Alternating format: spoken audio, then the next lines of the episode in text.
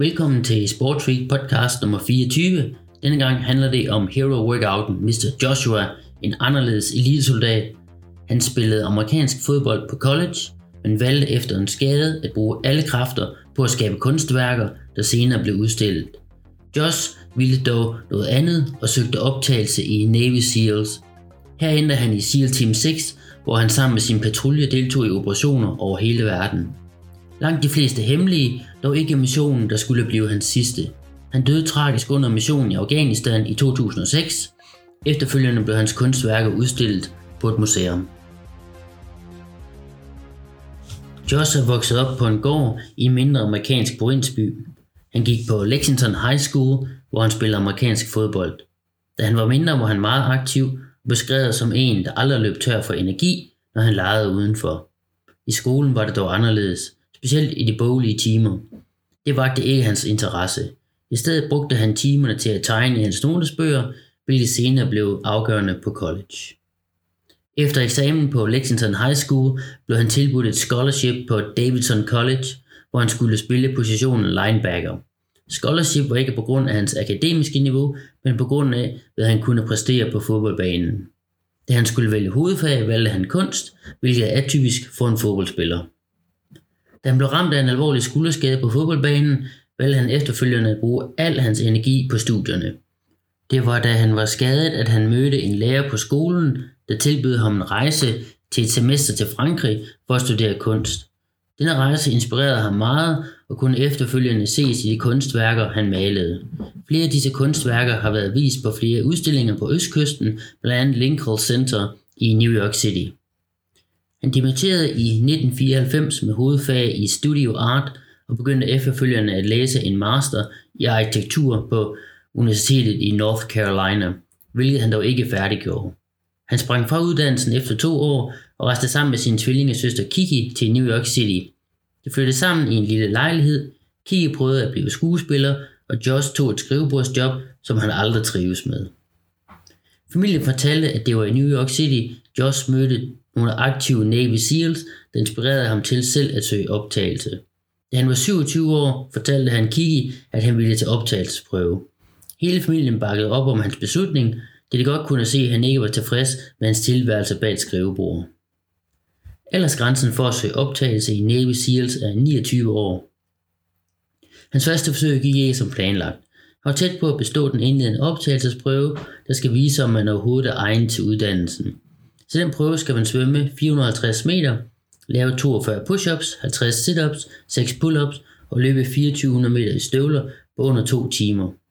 Ikke overvældende udfordringer for en, der er i god fysisk form, men det er ofte måden, tingene foregår på, der overrasker kandidaterne.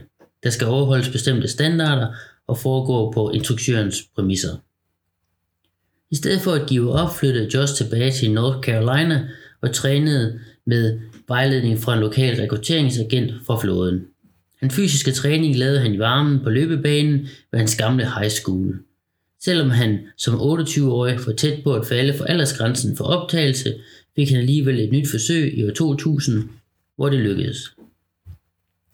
Han klarede sig igennem den berygte Hell Week, hvor rekrutterne er fysisk aktive i en hel uge og får så lidt som 4 timers søvn. De presser deres krop til det absolute yderste, både fysisk, men i særdeleshed også psykisk. De laver taktiske øvelser, løber i mudder på stranden, bærer store gummibåde på hovedet gennem vådt sand. Desuden foregår en del af træningen også i vandet, hvor de svømmer til udmattelse og endnu længere. Frafaldsprocenten er næsten 70 på grund af det hårde slid på kroppen og den mentale udfordring. Rekrutterne har kun tørt tøj på få gange i løbet af ugen, i det de hver gang de har skiftet uniform, får at vide, at de skal lave en sugar cookie. Det består af en dukkert i havet, efterfulgt af et bad i strandsandet. Fyldt med sand over hele kroppen, skal de så gennemgå de hårde fysiske prøvelser. Sand skarver og giver ofte store sår på kroppen, der bare lægger endnu større pres på den enkelte. Et vigtigt element er også samarbejdet, der nærmest virker umuligt, når alle er fysisk mørbanket og hovedet skriger efter søvn. Det siger lidt om, hvad det enkelte individ er i stand til at udholde, når sådan en uge ikke bare skal overleves, men også bestås. Ugen igennem bliver kandidaterne også testet i løbeprøver, hvor de skal bestå. Ellers dumper instruktørerne kandidaten. Josh bestod Hell Week og den efterfølgende 6 måneder lange uddannelse. For første gang levede han op til de udfordringer, der blev sat foran ham og voksede med hver opgave. Udover den indledende træning var han også på andre uddannelser efterfølgende, som faldskærmsskole, rekognoscering, Special Warfare, Sniper School og dykkerskole. Hans familie udtalte efterfølgende, at de ikke vidste, at han kunne leve op til alle de tekniske krav, der fulgte med disse uddannelser, i det skolearbejde aldrig har været hans stærke side. Han blev tjenestegørende i SEAL Team 10, som han var med i Irak. Her blev han under hårde kampe belønnet med æresmedaljen Bronze Star with Valor. De bedste de bedste inden for Navy SEALs har også deres eget team. Det kaldes for forskellige navne, blandt Green Team, Dev Group, der står for Development Group, der har base på Virginia Beach. Dette team får de sværeste og farligste opgaver. Offentligheden kender dem bedst som SEAL Team 6, hvor de er bedst kendt for at dræbe Bin Laden og redde kaptajn Phillips ombord på det danske fragtskib Alabama Mærsk, hvor deres snigskytter dræbte gisseltagerne, der holdt kaptajnen fanget. Her blev Joss optaget i maj 2006, efter at have klaret sig igennem den hårdeste udvælgelse og store krav til tekniske færdigheder. Josh var udsendt flere gange over en årrække, blandt andet til Afghanistan og Irak. I en udtalelse fra en officer blev der sagt om Josh, at han var en modig kriger, en SEAL rollemodel, moden og pålidelig holdkammerat. Omstændighederne og detaljerne omkring hans død er begrænset, men en officiel udmelding beskriver de det som en ulykke på en mission i Afghanistan i august 2008. Patruljen Josh var en del af skulle krydse en flod med turbulent vand, der gjorde passage vanskeligt. Josh ville svømme over på den anden side med et ræb, der kunne sikre de andre patruljemedlemmer sikker overgang. Han blev fanget af strømmen under overgangen og revet væk fra patruljen. Han blev senere fundet druknet længere nede af floden. Joshua Thomas Harris blev 36 år. Efter hans død fandt hans mor over 100 af Joshs malerier på et loft hjemme på gården. Disse blev efterfølgende udstillet på The National Navy UDT SEAL Museum i Florida. Watt blev offentliggjort på CrossFit.com som dagens workout fredag den 10. oktober 2008. Hero Watt, Mr. Joshua lyder 5 rounds for time, 400 meter run, 30 glute ham sit-ups, 15 deadlifts. Opvarmningen til denne Hero Watt var lidt hårdere end normalt. Jeg havde nemlig stadigvæk lidt ondt i lænden, og ikke noget vedvarende, men noget, der kræver massiv opvarmning. Watt blev lavet om eftermiddagen, så formiddagen stod på en lang række strækøvelser, specielt for bagkæden, for at få ryggen til at slappe af. Da lykkedes kun jeg med på strækøvelser, der ligner dem kiropraktoren anvender, selv knække ryggen, således ryggen igen blev smertefri. Lidt op ad bakke, men i mindste kunne jeg selv klare det på stuegulvet. Nede i boksen var opvarmningen derfor ikke så langvarig, dog ville jeg være sikker på, at ryggen kunne holde til de mange GHD sit-ups. De løber alligevel op i 1.500 reps, hvilket man skal tage alvorligt. Den sidste watt, jeg kan huske, hvor jeg lavede så mange GHD reps, fik efterfølgende en hovedpine, der varede på timer. Men dengang kørte jeg kæmpe sæt, som næsten ingen pauser. Død løft og ondt i ryggen har desværre været et problem for mig en gang imellem. Derfor tog beslutningen i opvarmning om at skalere de 113 kg til 110 kg i dødløft. 13 kg lyder ikke meget, men det betyder noget over 5 runder. Watt gik i gang, og de 400 meter løb var fint i det dejlige sommervejr rundt om boksen. Igen havde jeg GPS-uret på, så jeg var sikker på distancen. Tilbage efter løb gik jeg roligt hen til GHD-maskinen for lige at få vejret. Op med benene mellem de sorte ruller, og så ellers bare der ud af. Dog lidt forsigtigt i starten.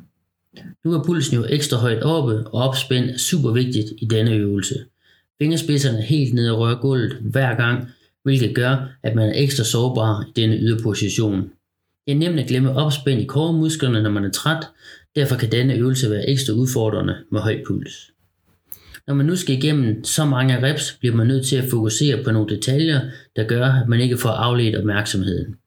Jeg begyndte at tænke på en detalje, jeg hørte på mit Live 1 CF trænerkursus, der netop handlede om at spænde på det rigtige tidspunkt på vej op for yderpositionen.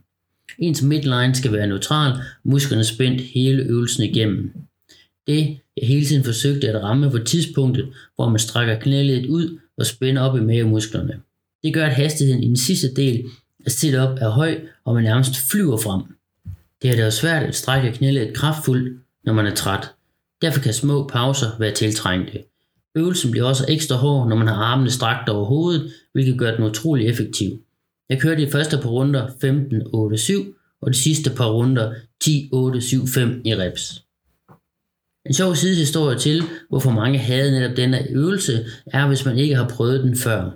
Ligesom andre øvelser i CrossFit, arbejder man på måder og sammenhænge og sammensætninger, der gør, at det føles anderledes end normal træning. Almindelige mavebøjninger eller maverullinger, eller hvad de nu kaldes, har bare ikke samme effekt. Almindelige mavebøjninger kan man lave 100 eller 200 af, uden det kan hamle op med reps i en GHD-maskine. I CrossFits spæde begyndelse elskede HQ at udfordre atleter fra andre træningscentre med videre. Der er en sjov historie i en gammel CrossFit Journal fra 2006, der beskriver, hvordan Matt Weaver, der er kendt for at have sat verdensrekord på en specialbygget cykel. Han blev i high school kronet som kongen af sit-ups og kunne lave over 100 sit-ups på et minut. Han blev inviteret til træning i den originale CrossFit Gym i Santa Cruz, hvor han deltog i en ward med nogle gavede crossfitter.